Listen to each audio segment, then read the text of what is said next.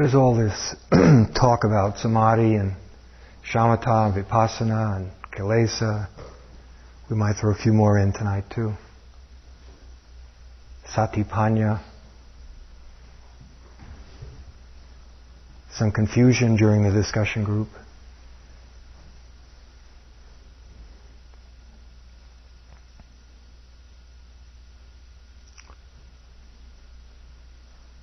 Like to go a bit more deeply into the samadhi aspect of the practice that we've been doing since Friday night. Fill in some of the spaces and perhaps begin to relate this to insight, to vipassana.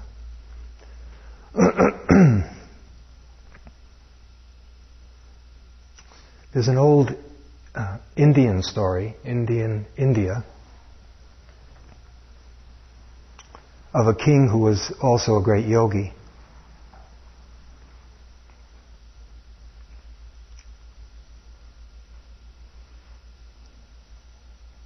And one day someone came up to him and wanted to know how that was possible, how he could both be a king, live the busy life of a king,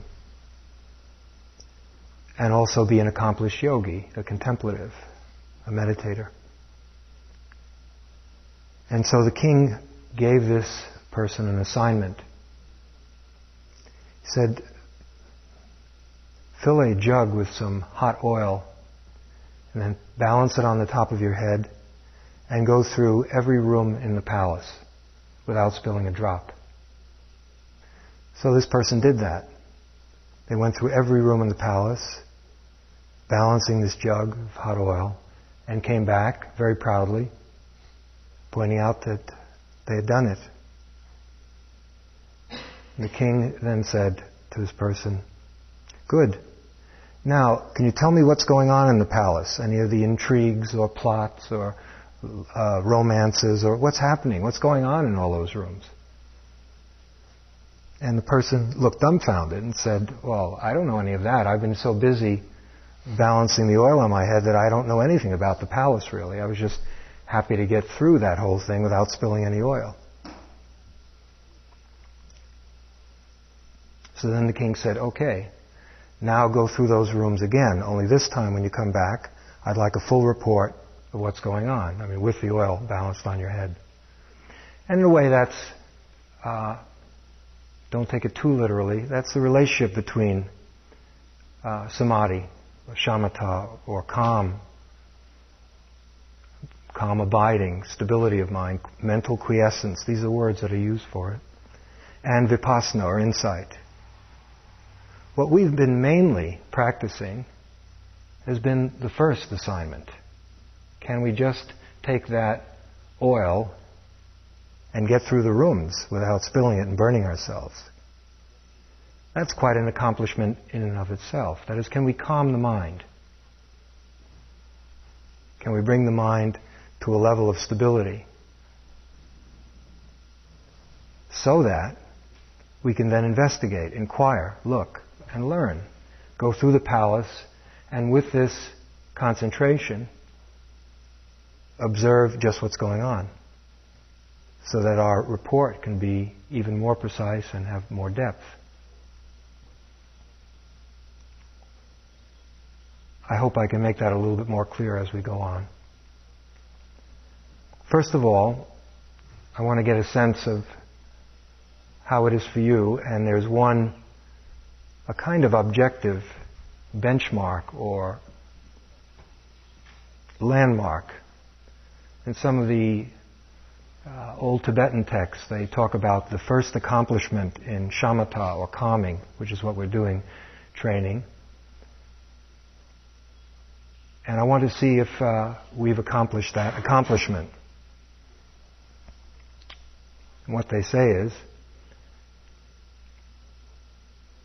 the yogi at the beginning, when they look into their mind, see mainly the cascading of thoughts, very much like a very powerful mountain stream that's rushing down the mountains, a torrent of water.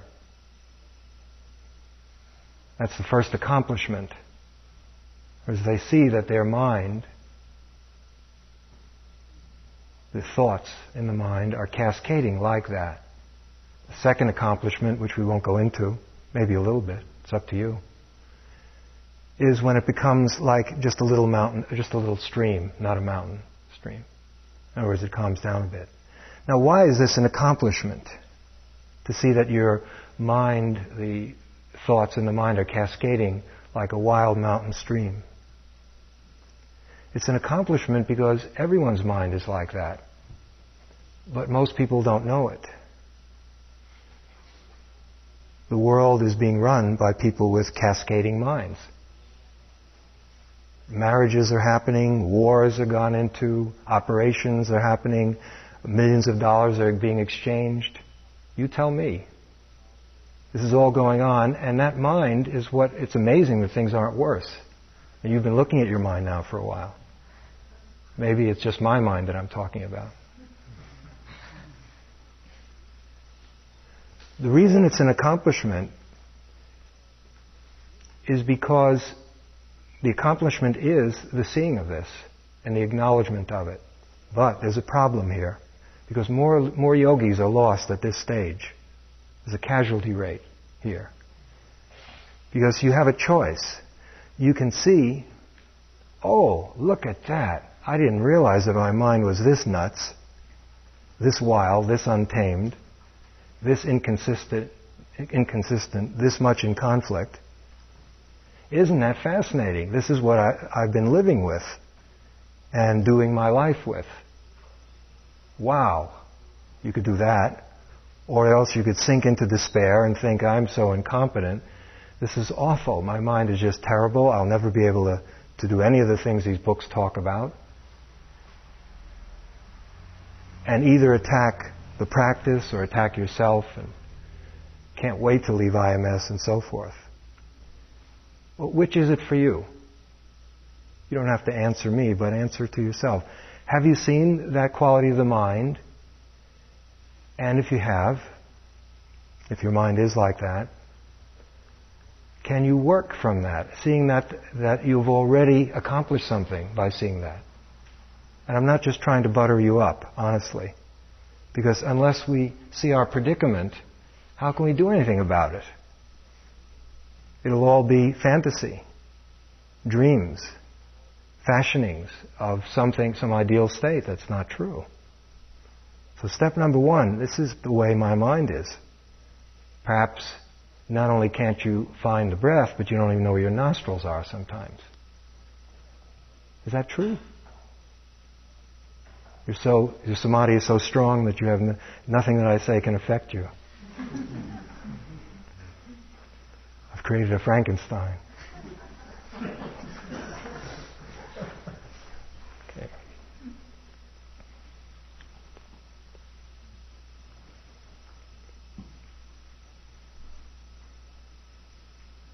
The object that we've picked to work with, the breath, here's another new word for you, is referred to as a kammatthana, or a meditation object. And it needn't be the breath, it could be a whole lot of other things, but we've picked the breath. And this kammatthana is sometimes referred to as the guardian of the heart. All it is is a simple object that you're encouraged to come back to time and time again. Well, how is it a guardian of the heart? If you recall last night, we referred to the heart as not the physical heart or sentiment, but the vastness that each person is would include mind, what, if mind is thought of as thought mainly, but it's beyond it, far beyond it. It includes emotion, what we think of as emotion, but it's far beyond it. It's really the essence of that which is us. I have to use words like us. It's the guardian of the heart in the following way. It's normal for a mind to be preoccupied. Sometimes just take a look at your mind. Perhaps you already know this. But if you don't, just you don't have to have a, a meditation retreat for it. Just spend a day and see how your mind spends its time. You know, just like if you were doing an inventory, if you ask someone, well, how do you spend your day? Well, I go shopping and I wash up and I cook my. How does the mind spend its time? And you'll see that it probably, a lot of what it's doing is it's preoccupied over and over and over and over again, endlessly preoccupied with one thing or another. Now, a lot of these preoccupations do not bring us anything resembling peace. In fact, it can go into torment. The depths of sorrow and suffering, irritability, and of course there's some joy there too, but even the joys are often preoccupations, which we then want to hold on to, to immortalize, and then it slips through our fingers. So, the old yogis were wise. The Buddha and others, this is not unique to Buddhism. Okay, what we have on our hands here is a mind that is totally preoccupied all the time. I used to be that. If I practice hard, I'll be some that. Now I'm this. Constantly describing itself to itself, either negatively or positively, or speculating about what it might be if it goes on this retreat, or if it takes that job, or if it does X, Y, Z.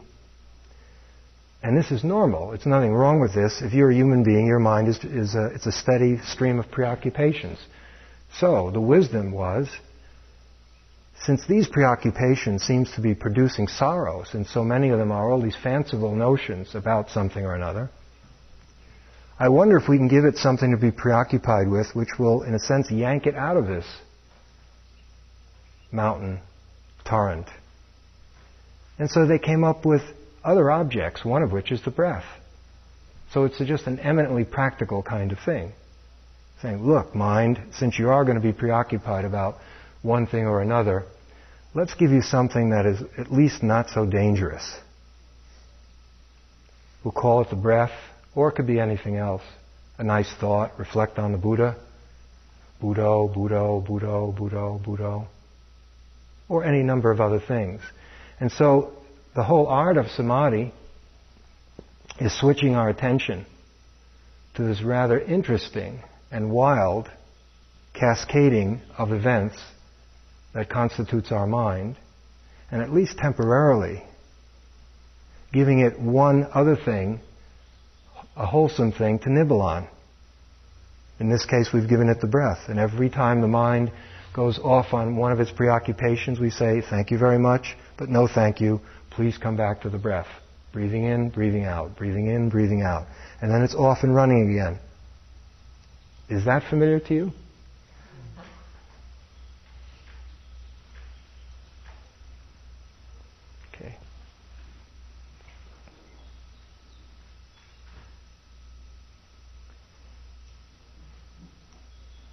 Breath isn't words. If it doesn't have words, then it's not at least worrying. A lot of our suffering is having unwanted thoughts. We have many thoughts that we don't want to have, but they're there and they bring with them emotion. Even when we go to sleep, finally. But then they're dreams. More unwanted thoughts or pictures. Fortunately, there's at least a few hours, the scientists tell us, that we have deep sleep, dreamless sleep, so that there is no more thoughts. We can just be. And when we don't have any thoughts, we don't have any problems. We're not worried about how we are doing. The main preoccupation, the mother preoccupation, is how am I doing? Am I okay? How will I be? And so we have that time to refresh ourselves no unwanted thoughts. In samadhi practice, in switching to the breath, we're accomplish, accomplishing that, even if you don't feel you have accomplished it. We're beginning to learn how to intentionally take our attention off so much of what comprises our life, our story, and switch it to an object that's harmless. The breath, and which becomes much more interesting if you watch it. Have any of you seen that? Has it become a little bit more interesting? No. this is what Lenny Bruce used to say, a tough, a tough room to play. Bunch of samadhied out yogis. Lighten up, as they say in California. What?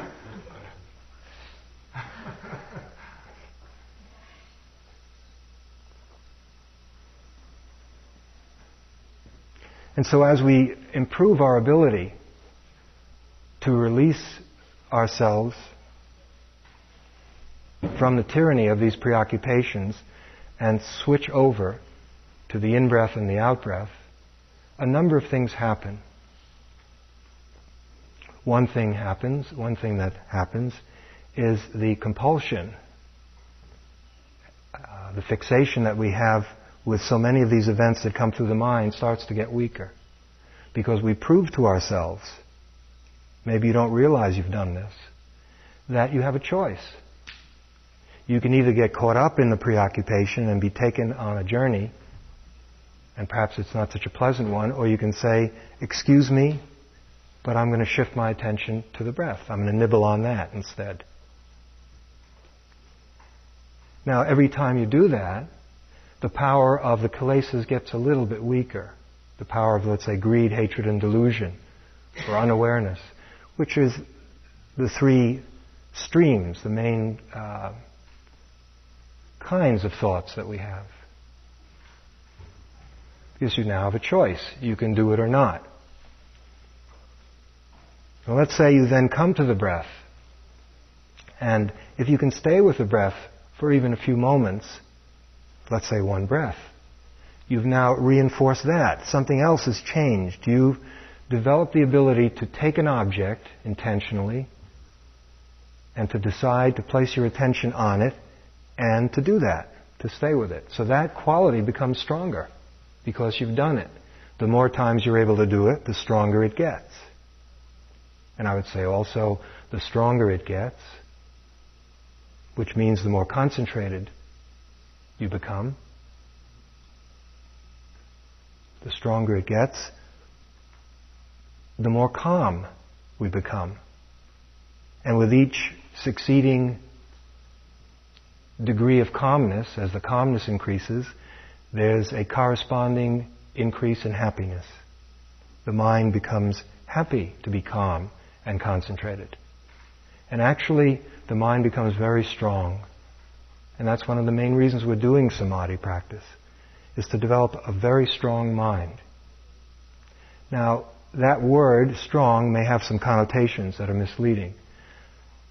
In inner work, a strong mind is a mind that's at peace. It doesn't mean just that you're passively buffeted around.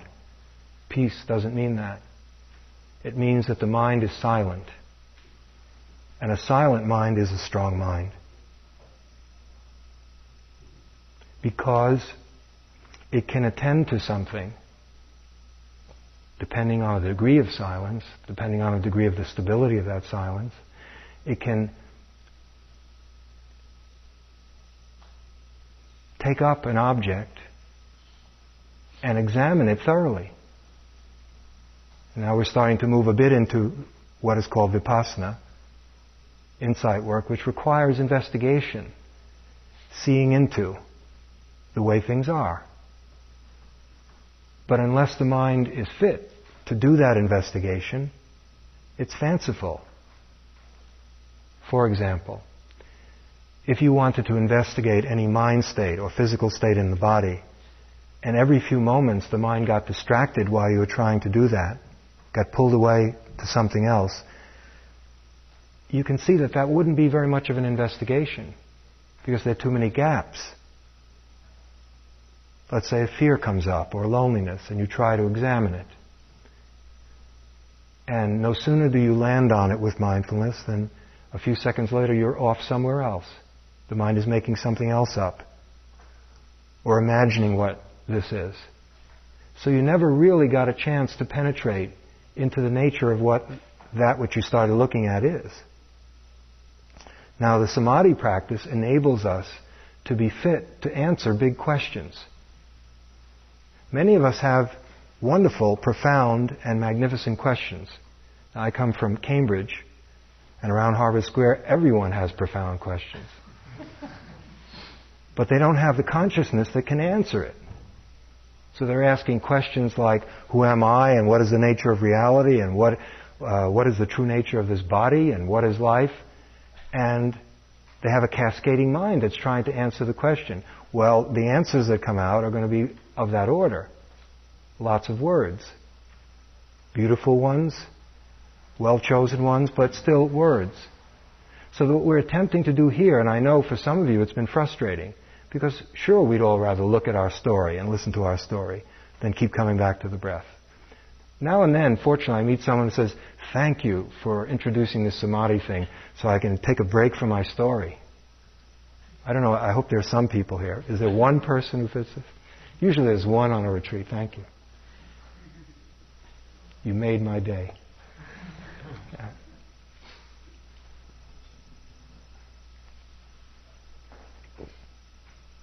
So if we're in a hurry to ask big questions without having a big mind, we're setting ourselves up for big disappointment. And that's, I think, in a nutshell, the, the, the, heart of why we go to the trouble of trying to develop a steady mind. We're trying to help the mind become fit to get to know itself. The mind loves to know, you know. It really does. And what it loves to know most of all is itself. Now, I'm not talking about narcissism for the sophisticated psychotherapists here. Because what it would want to know would be what we call narcissism. It's a, this is something that's beyond that kind of thing. It's just a clear seeing. It loves that. But in order to, for it to really taste that love, it has to be fit so that it can gain the fruit or taste the fruit of real inquiry. And in vipassana, let's assume that as the mind gets stronger and is able to investigate itself, what that means is it penetrates to increasingly deeper levels of reality. It isn't like one big flash and then you've got it. That only happened in the 60s. yeah. But we soon found out that we needed a lot of other flashes and little other things to. Okay. Good, you're losing some of your samadhi.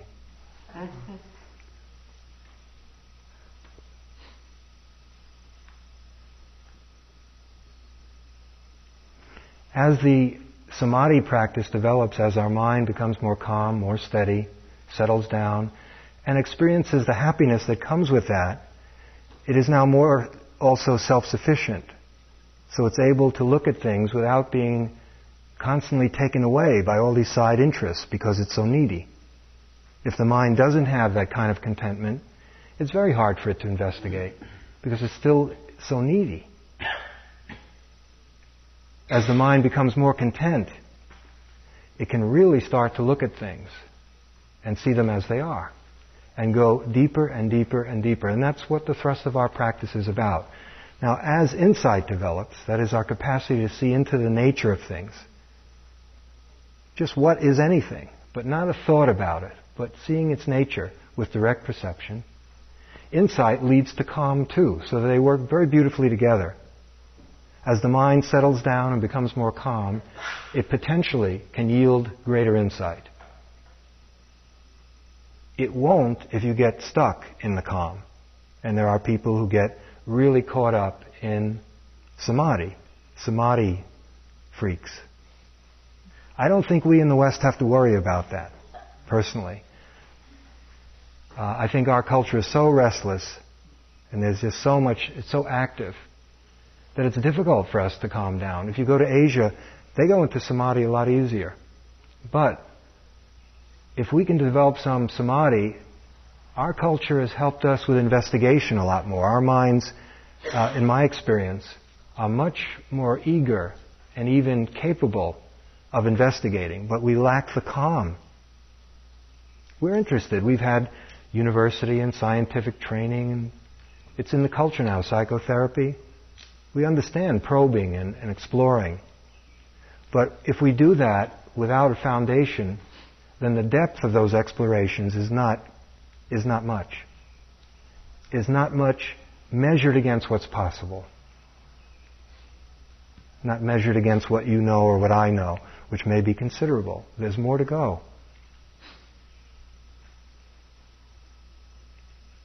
And so the, a calm mind, when used, a calm and steady mind, when used properly, yields insight.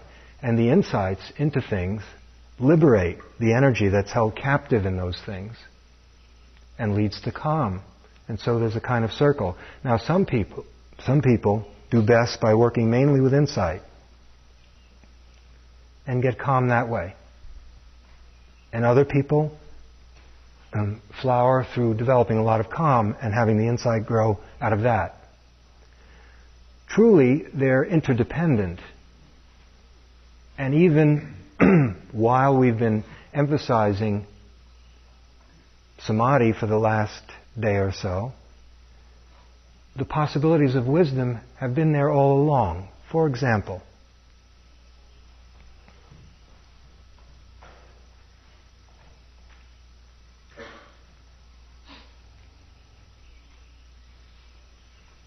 let's say you have what is called a good sitting. The breaths are nice and fine, and you're able to be with them a fair amount of the time, and you start to taste some of some calm, some equanimity, a bit of joy, and you like it. And so we go and walk, and then the next sitting we go scurrying to our cushion, because if it was that good for that 45 minute sitting, and here comes an hour sitting, it's going to be that much better. But instead, it's as if you never meditated in your life. And you suffer. And then something is, wait a minute, wait a minute. Let's just be with the breath the way it is now. That's wisdom. And in the process of seeing that, you let go of the expectation that this sitting is supposed to be like that sitting. And you just be with this sitting as this sitting is. What else could it be? It has to be this sitting. The other sitting is ancient history.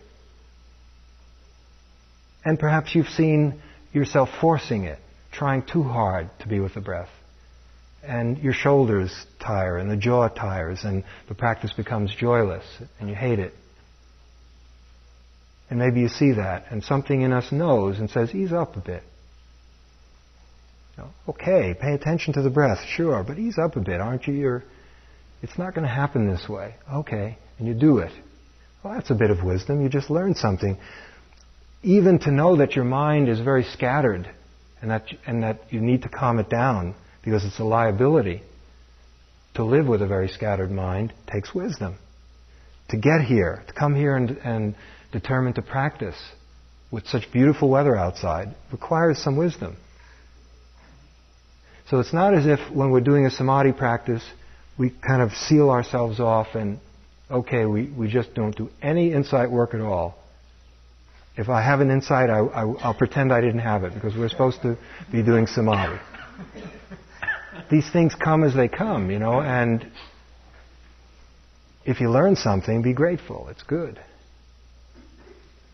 The other way in which insight is developing along with the samadhi, if you recall, um, and I haven't given you a lot of encouragement to do this for a reason. There are many beginners on this retreat. Um, and I feel it's hard enough just to even get launched in the samadhi practice, let alone connect it with insight work, which we'll attempt to do in a small way. So I haven't talked it up too much, but let me refresh your memory. What was suggested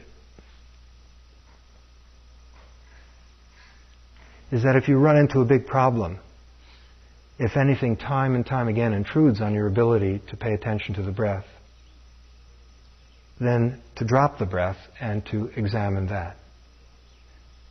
Okay, now the degree to which you understand insight and vipassana, the degree to which you've been practicing for a while, is the degree to which you can work with that and use wisdom to release yourself. And in some cases, to uproot something that's blocking you, making it hard for you to do, to do the calming work. For example, physical pain. Let's say you're trying to work with the breath and you keep having extreme physical pain in one part of your body. And you keep coming back to the breath. You really try to do that. But the pain starts becoming more powerful, and then the mind starts feeling self pity. And before you know it, you don't remember when you were with the breath. Rather, you're rolling in self pity or looking at your watch or maybe snatch a few glances at the pain, but not much. Well, with this set of instructions, if it were to be that severe, then you would drop the samadhi work and you would go to the pain and you would bring the same quality of attention that you're attempting to develop on the breath,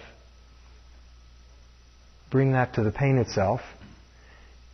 And one thing that you might see is that there's physical pain. The body is definitely in pain, what we call pain.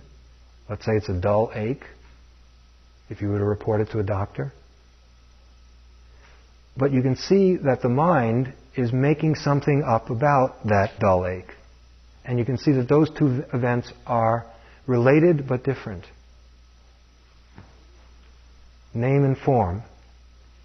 So the bodily sensations are sensations we would think of as pain.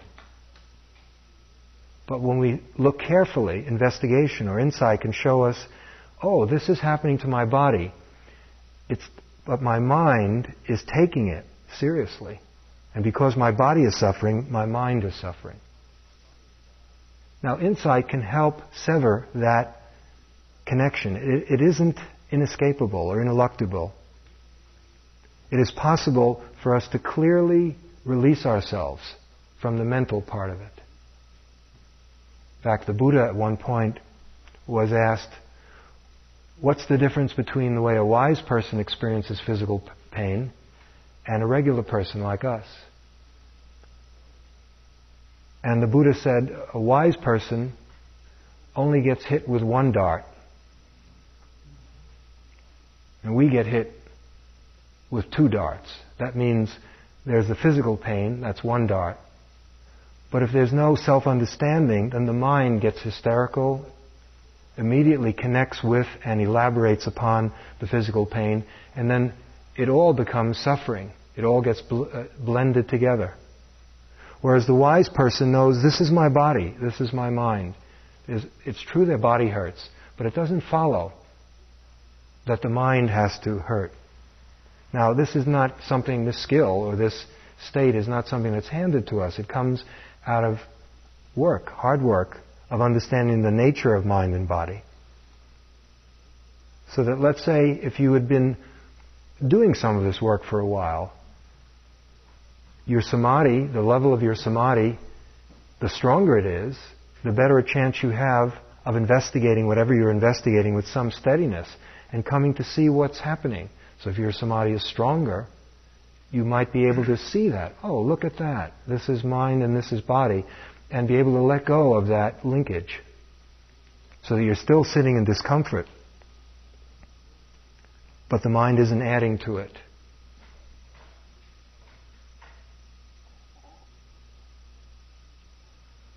And in the process, the actual experience of pain is much less. And in some cases, it falls away. Some of you may have experienced that. Or you might just look at the pain from the point of view of impermanence. Just focus on the bodily pain, having dropped the breath now, because we're now moving into insight work. And notice, look at that, how the pain isn't a solid sheet of anything, as I thought it was upon first experience, but it's quite an alive variety of energies coming and going. And so you could learn about the law of impermanence from that. Okay, so that if you were to emphasize samadhi work, and I would suggest that you do, because in my, my own personal experience has been that that has been an enormous help. That is, the degree of calm and steadiness that you can bring to your insight work, the stronger that is, the more fruitful the insight, insight work is. Just no question about it. Uh, let me give you one more example so that the difference between samadhi and insight, samadhi and vipassana, is a little bit more clear. Because some of the people who are new uh, were having a hard time with that, at least this morning.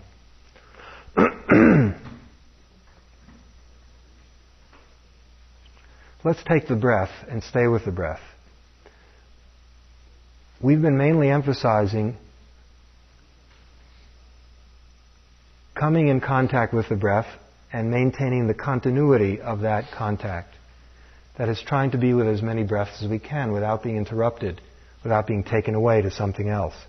And so the emphasis is on continuous mindfulness. In, out, in, out, in, out. And you're away somewhere. But that, that changes with practice. We're away less often, and when we're away, we detect it more quickly. And that's a samadhi practice. We've been doing that. But now let's say we go to the self same breath. Because it isn't in the object. Samadhi is not in the object, nor vipassana in the object. It's in how we relate to the object. Now we have the same breathing in and breathing out, and we need samadhi to stay with the breath. But supposing we now add insight and say, let's examine the nature of that breath, not just stay with it, but see what that which we're staying with is. What is it like? And perhaps we see that an in breath has a beginning and an end.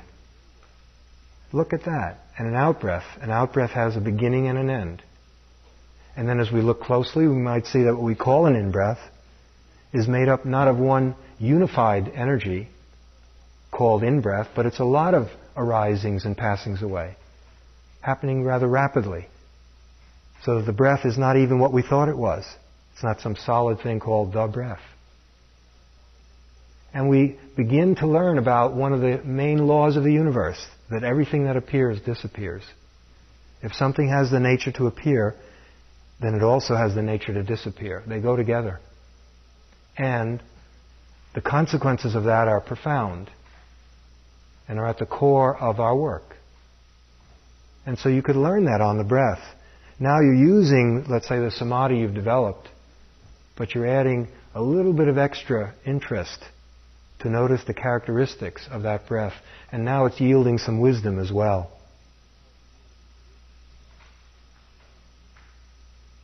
Just to acknowledge suffering. Sometimes the breath is rough, or there's a lot of blockage in the breathing, and it's no fun to breathe. It feels as if we're suffocating. We don't know quite what to do, but it doesn't feel good. To simply turn to that and to consciously understand, I'm suffering right now. That's part of wisdom. It's the first noble truth of the Buddha. To understand if there is any dukkha or suffering or unsatisfactoriness, to know it. To understand at this moment I am unhappy. So we've learned that from the breath.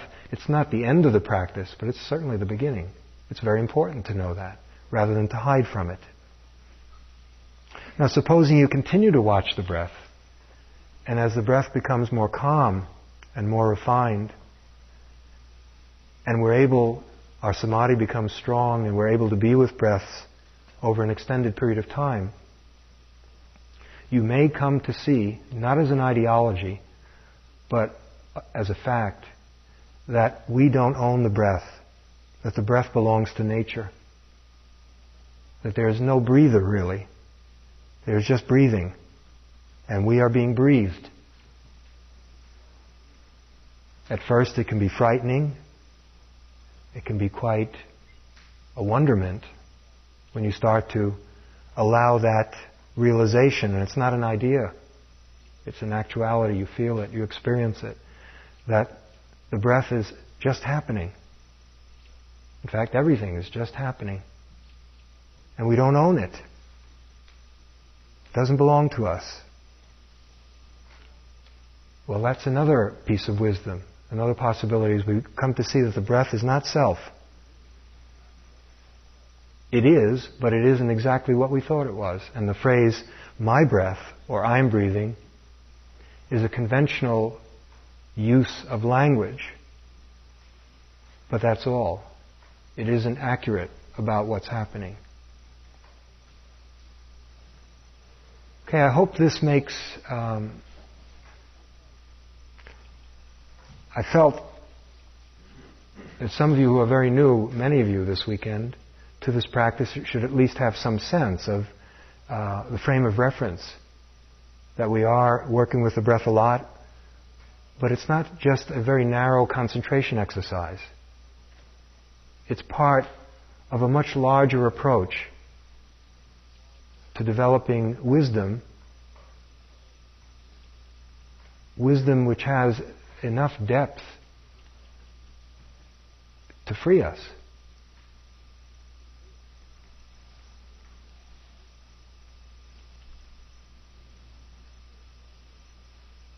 And let me elaborate just a bit on that, and then I think we'll uh, call it an evening for this anyway.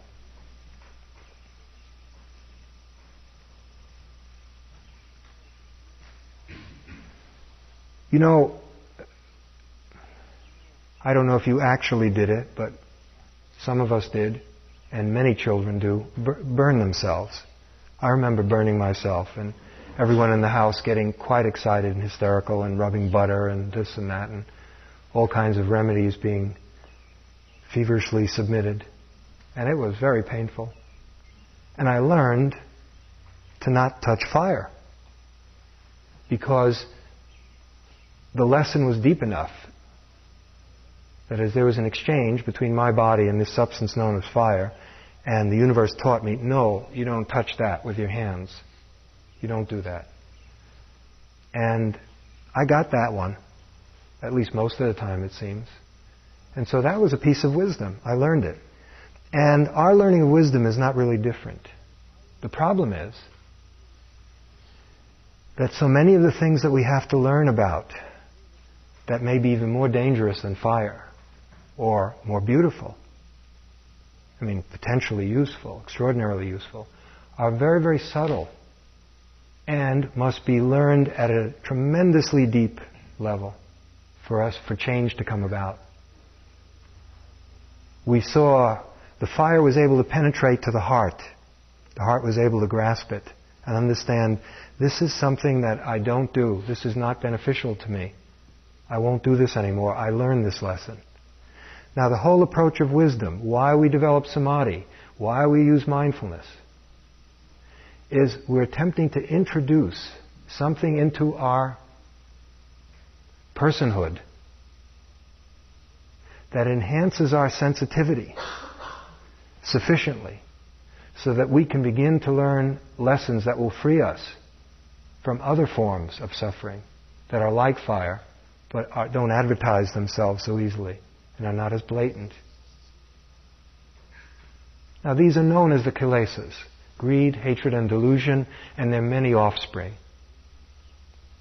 And I'd like to just finish with a way of conceiving of our practice, which I think we said a little bit about on Friday night. These kilesas are forces in the universe. In a sense, they're impersonal forces that affect all of us. It's not that we're trying to say, you're a greedy person and you're bad. We're not saying that. We're saying that greed comes upon you and you suffer as a result and you make others suffer as well. It's not a good way to live. It makes no sense to be greedy. If it worked, we wouldn't be talking this way. We'd all just be as greedy as we want and get on with it and just be delighted. See, but it doesn't work. The whole planet right now is being inflicted by one person's greed against another. Of course, it isn't called that. And we wonder why we have so many problems. We are the problem. Okay, now how are, in the world are we going to learn that just as fire is something you don't touch, that also greed and hatred are things that you don't touch? You have to learn how to work with those. Because if you don't, we'll get hurt, just as we get hurt with fire. And the biggest one of all is unawareness, ignorance. Because that underlies all of it. To the degree to which we don't see what we're doing, we don't see the consequences of what we're doing, we keep doing it over and over and over again. So that we need one translation of vipassana is extraordinary seeing. We need extraordinary seeing. It's a bit like a blind person being given sight. But what the practice is saying is that it can happen. We can improve our, our, our sight. And with each improvement of sight is the possibility of understanding, not merely intellectual understanding, but understanding that penetrates to the depth of the heart. Now, the struggle, one way of conceiving of this struggle, is of wise attention or sati and panya, mindfulness plus, plus wisdom, mindfulness plus discernment, is in a life and death struggle with these kilesas for the control of our heart. Well, which will it be? I mean, are we going to care for the heart, which is the only really valuable possession we have? We may think it's our car or our house, but even that is valuable because we attach it to what we think of as being ourself. The heart is the most precious thing there is. Now, if it keeps getting hurt over and over and over again, and if we can't see how it's getting hurt, it makes life quite an ordeal. And the promise of the Buddha's teaching, which each one of us has the option to take up, is that there is something available a teaching, a set of practices, support to begin to examine these tendencies in each one of us that obscure and cover over the heart. And so mindfulness, and by the way, the kilesas hate to be looked at. They just hate it. It's the one thing they're always avoiding. And our practice is learning how to look at them directly. Flash light right at them. Oh, greed. Don't look at me. I don't want to think of myself as being greedy. Or else we'll then switch and say, yes, I'm greedy. Now we're into hatred. So the kilesas just put on another mask. Yes, you're an incredibly greedy person. You're just awful. Now, what, what wisdom is trying to do is trying to, to show us, look what's happening. Look what's happening to you because of this false identification with these energies. And the degree to which mindfulness is able to do it is the degree to which it's developed. And what we're doing is developing that. So every time you turn to a breath consciously and are able to be mindful of that breath, it's not a small thing.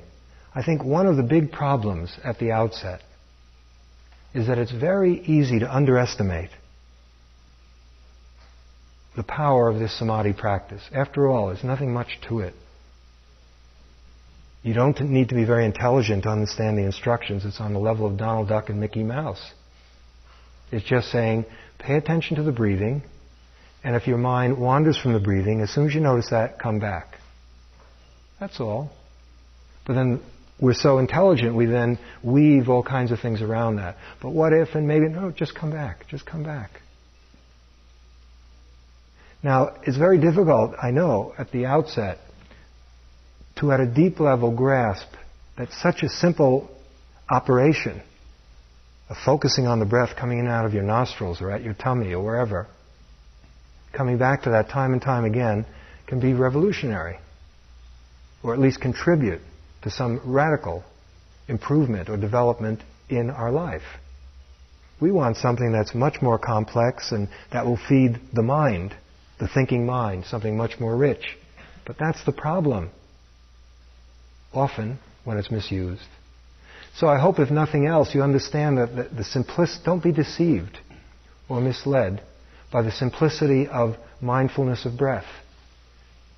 Don't reduce it to some mere concentration exercise. It isn't. It's a vehicle. It's not even about the breath. Breath is just an excuse to develop ourselves so that we can learn that fire is hot. Okay. Um,